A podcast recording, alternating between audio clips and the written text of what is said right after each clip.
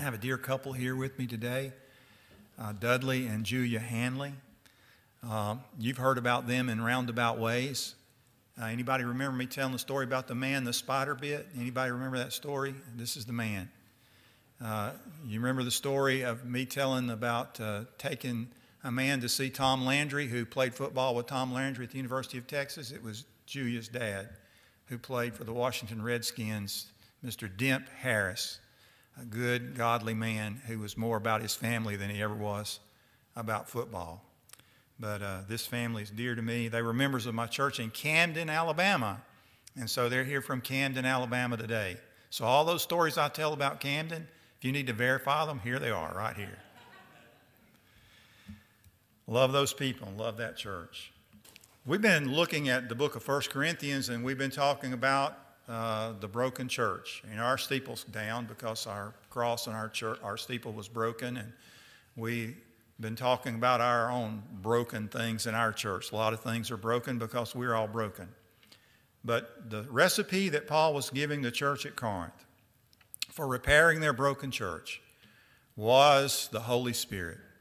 But he needed to correct some things that they had broken about the Holy Spirit, and so that's what we've started talking about as we're exploring the work of the Holy Spirit. And last week we talked about the Spirit empowered church, and I gave you four or five characteristics of the Spirit empowered church. And the first one was that the Spirit empowered church is surrendered to the sovereignty of the Holy Spirit. Paul said, To each one is given the manifestation of the Spirit for the common good. And he said, One and the same Spirit works all these things. He listed some gifts, and we're going to talk about those later. But he said, distributing to each one individually, just as he wills. The Spirit is sovereign, it is as he wills over the life and ministry of the church.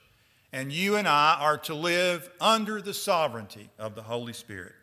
A person filled with the Holy Spirit is so surrendered to the Spirit's leadership and lordship that when the Spirit has access to that person, he can do in and through that person anything he chooses. And then together, as spirit empowered individuals, we become a spirit empowered church. Second, the spirit empowered church continually longs for a manifestation of the Holy Spirit. The word manifestation in 1 Corinthians chapter 12 verse 11 and verse 7 it means the outward, visible, perceptible outshining of the Spirit's activity at work in the lives of the members. And the church desires such a manifestation of the Spirit because the, the Spirit empowered church is completely dependent upon the Holy Spirit. Now, we read about miracles and healings and things like that last week, and those things certainly depend upon the presence and power of the Holy Spirit. But the key need, the key reason that you and I need the presence and power of the Holy Spirit is that we might live the Christian life. Because in the strength of our flesh, we will fail. But if we are indwelled and empowered by the Holy Spirit, we will walk in the Spirit and not fulfill the lust of the flesh. We will pray in the Spirit and worship in the Spirit and truth. We will hear what the Spirit is saying to the churches because we will be in the Spirit on the Lord's day. And that church then will experience the activity of the Holy Spirit. And that was our fourth characteristic of the Spirit empowered church. Paul said in 1 Corinthians chapter 12 verses 8 through 11, we looked at these verses last week. For to one is given the word of wisdom through the Spirit, and to another the word of knowledge according to the same Spirit, and to another faith by the same Spirit, and to another gifts of healing by the one Spirit, to, the, to another the effecting of miracles, to another prophecy, to another the distinguishing of spirits, to another various kinds of tongues, and to another the interpretation of tongues but one and the same Spirit works all these things, distributing to each one individually just as He wills. Now, the danger is that when we begin to emphasize the gifts of the Spirit, and that's what we're going to be talking about this morning, is that we lose sight of the fact that the gift with the capital G is the Holy Spirit. And then there are other gifts, but they begin with a small g because it is the Spirit Himself who is working through the individual just as He wills. Last week, we asked the question uh, Does the Holy Spirit manifest Himself through these gifts today?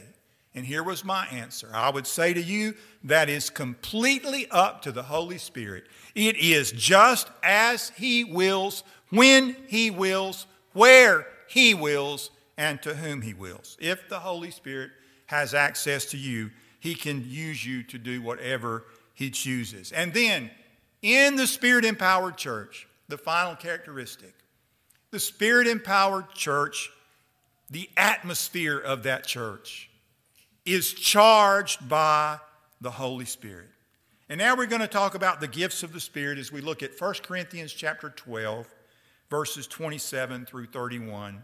And that's the verses for today, chapter 12, verses 27 through 31. Now you are Christ's body, and individually members of it. And God has appointed in the church first apostles Second, prophets. Third, teachers. Then, miracles. Then, gifts of healings, helps, administrations, and various kinds of tongues. All are not apostles, are they? All are not prophets, are they? All are not workers of miracles, are they? All do not have gifts of healings, do they? All do not speak with tongues, do they? All do not interpret, do they? But earnestly desire the greater gifts.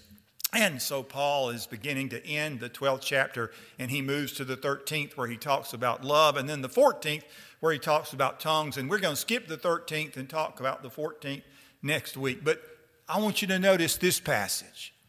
Did you notice that this list has numbers in it? You didn't, you didn't see the numbers? The numbers are there. First, uh, the first chapter in the Bible also has numbers. The first day this happened, the second day this happened. The last chapter in the, the last book of the Bible has numbers in it. Jesus said, I am the first and I am the last.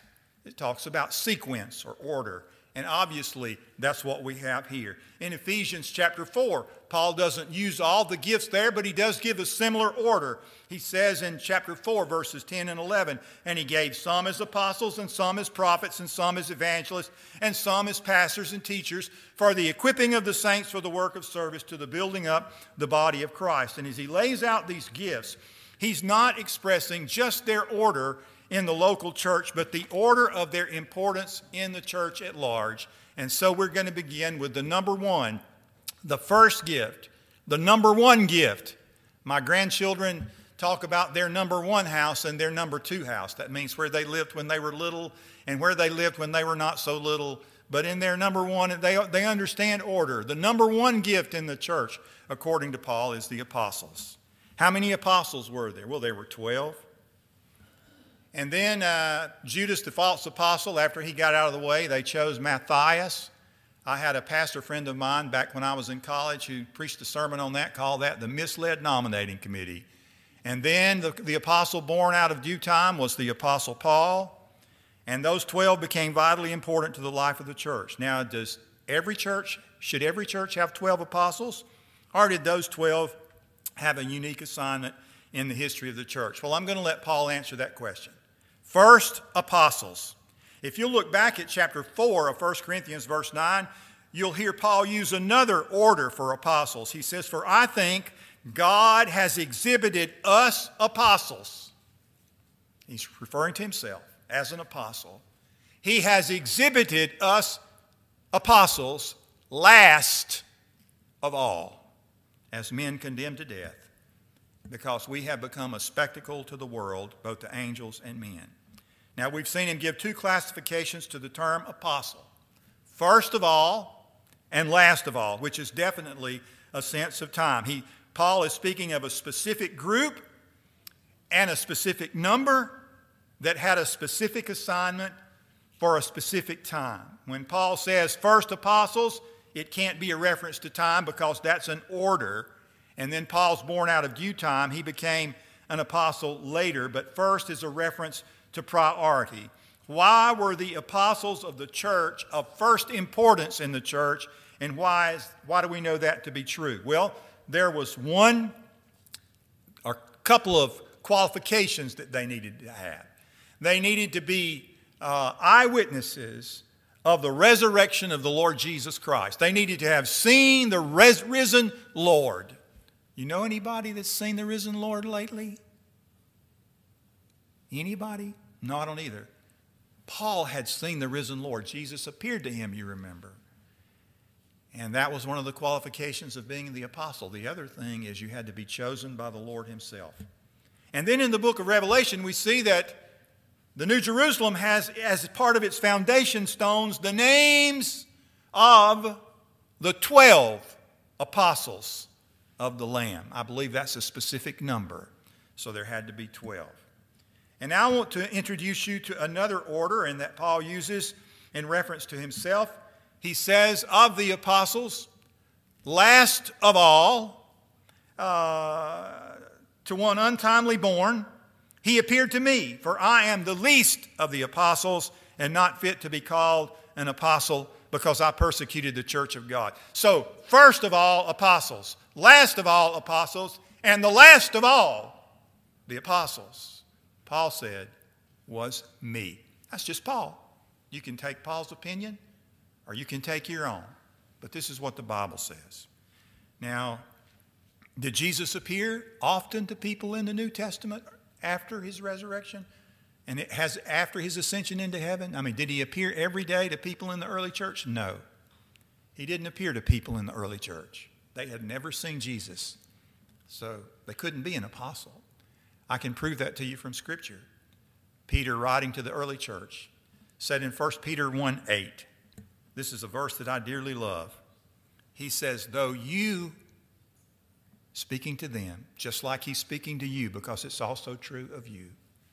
Though you have not seen him, you love him. Imagine that.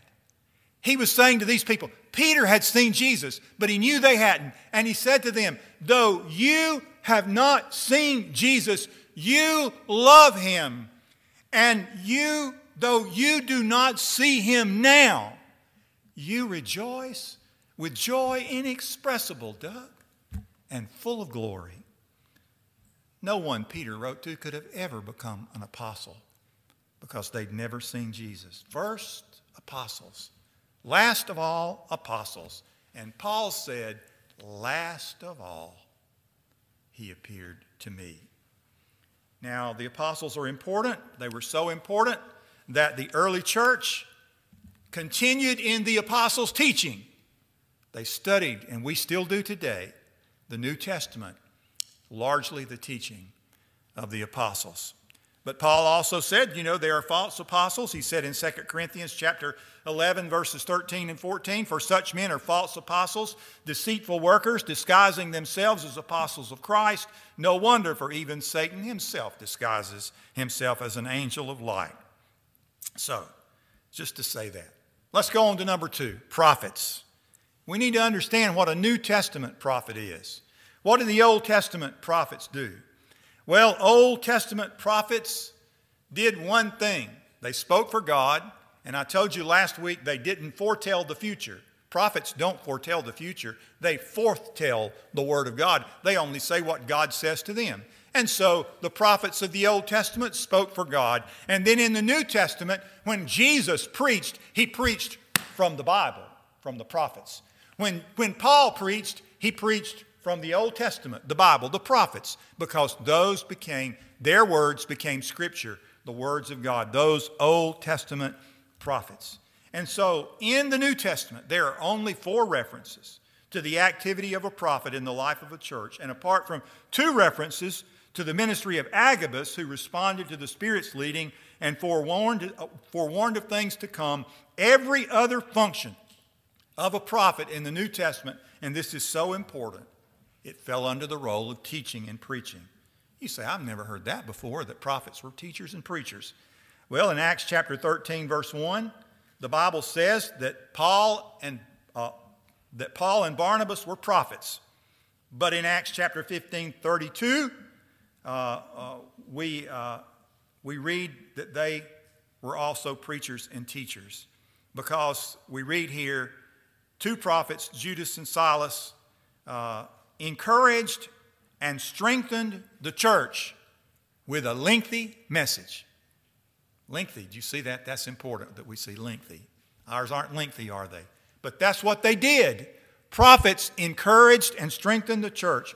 Paul in 1 Corinthians chapter 14 verse 3 gave the specific role of a New Testament prophet. He said, "One who prophesies speaks to men." Here it is. This is the definition. One who prophesies speaks to men for edification, for exhortation, and consolation, to build you up, to get you going, and to comfort you.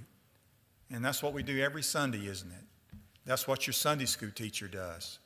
That's what the evangelist does when he comes here and preaches a revival. That's what your pastor does from week to week. He speaks to you for edification, for exhortation, and for consolation. That was their role. Now, in the Old Testament, God gave this warning, and perhaps you've never read this, but you should, from the book of Jeremiah. In chapter 23, God said, I did not send these prophets, but they ran. I did not speak to them, but they prophesied. But if they had stood in my counsel, this is what they would have done. They would have announced my words to my people and would have turned them back from their evil ways.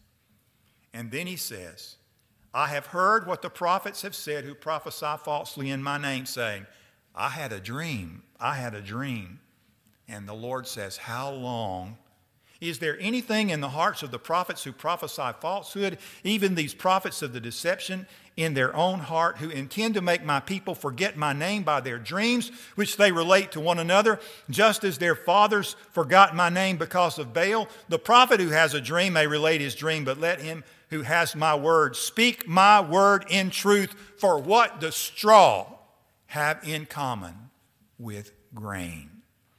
Obviously, God has an idea about what ought to be done and what ought to be said to his people, and it's based on his word. Now, Paul said also in 1 Corinthians, as he's giving some instructions in chapter 14, he said, if you're going to have prophets in the church speak, let them do it one by one and don't get it all confused. And the spirits of the prophets are subject to the prophets, for God is not the author of confusion but the author of peace. And that leads us to number three, which is not in your list, but is important and what I'm trying to help you, and that is the discernment of spirits. There is one Holy Spirit. And when you read your Bible, the Holy Spirit, when it's a reference to the Holy Spirit, if it's a good translation of your Bible, it should be a capital S or either the Holy Spirit. Every time the word spirits is used in the New Testament with a little letter, this is every time but two, it refers to an unclean or evil spirit, and it does so here. Discernment of spirits is to help us recognize that which is of God and that which is not. Last week we said that the footprints and fingerprints of the Holy Spirit will look just like the footprints and fingerprints of God. The footprints and fingerprints of the Holy Spirit will look just like the footprints and fingerprints of the Lord Jesus Christ. The Holy Spirit will never contradict the Word of which He is the author. This is the sword of the Spirit. We need to remember that.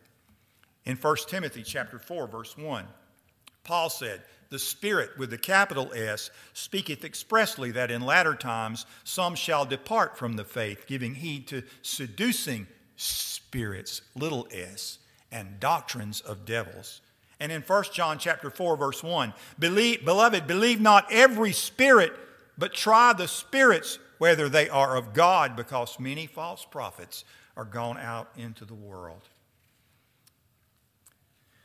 Well, we need to move on from that and understand that the Old Testament prophet had one goal and one role. He pointed forward to the Lord Jesus Christ. That's the Old Testament prophet.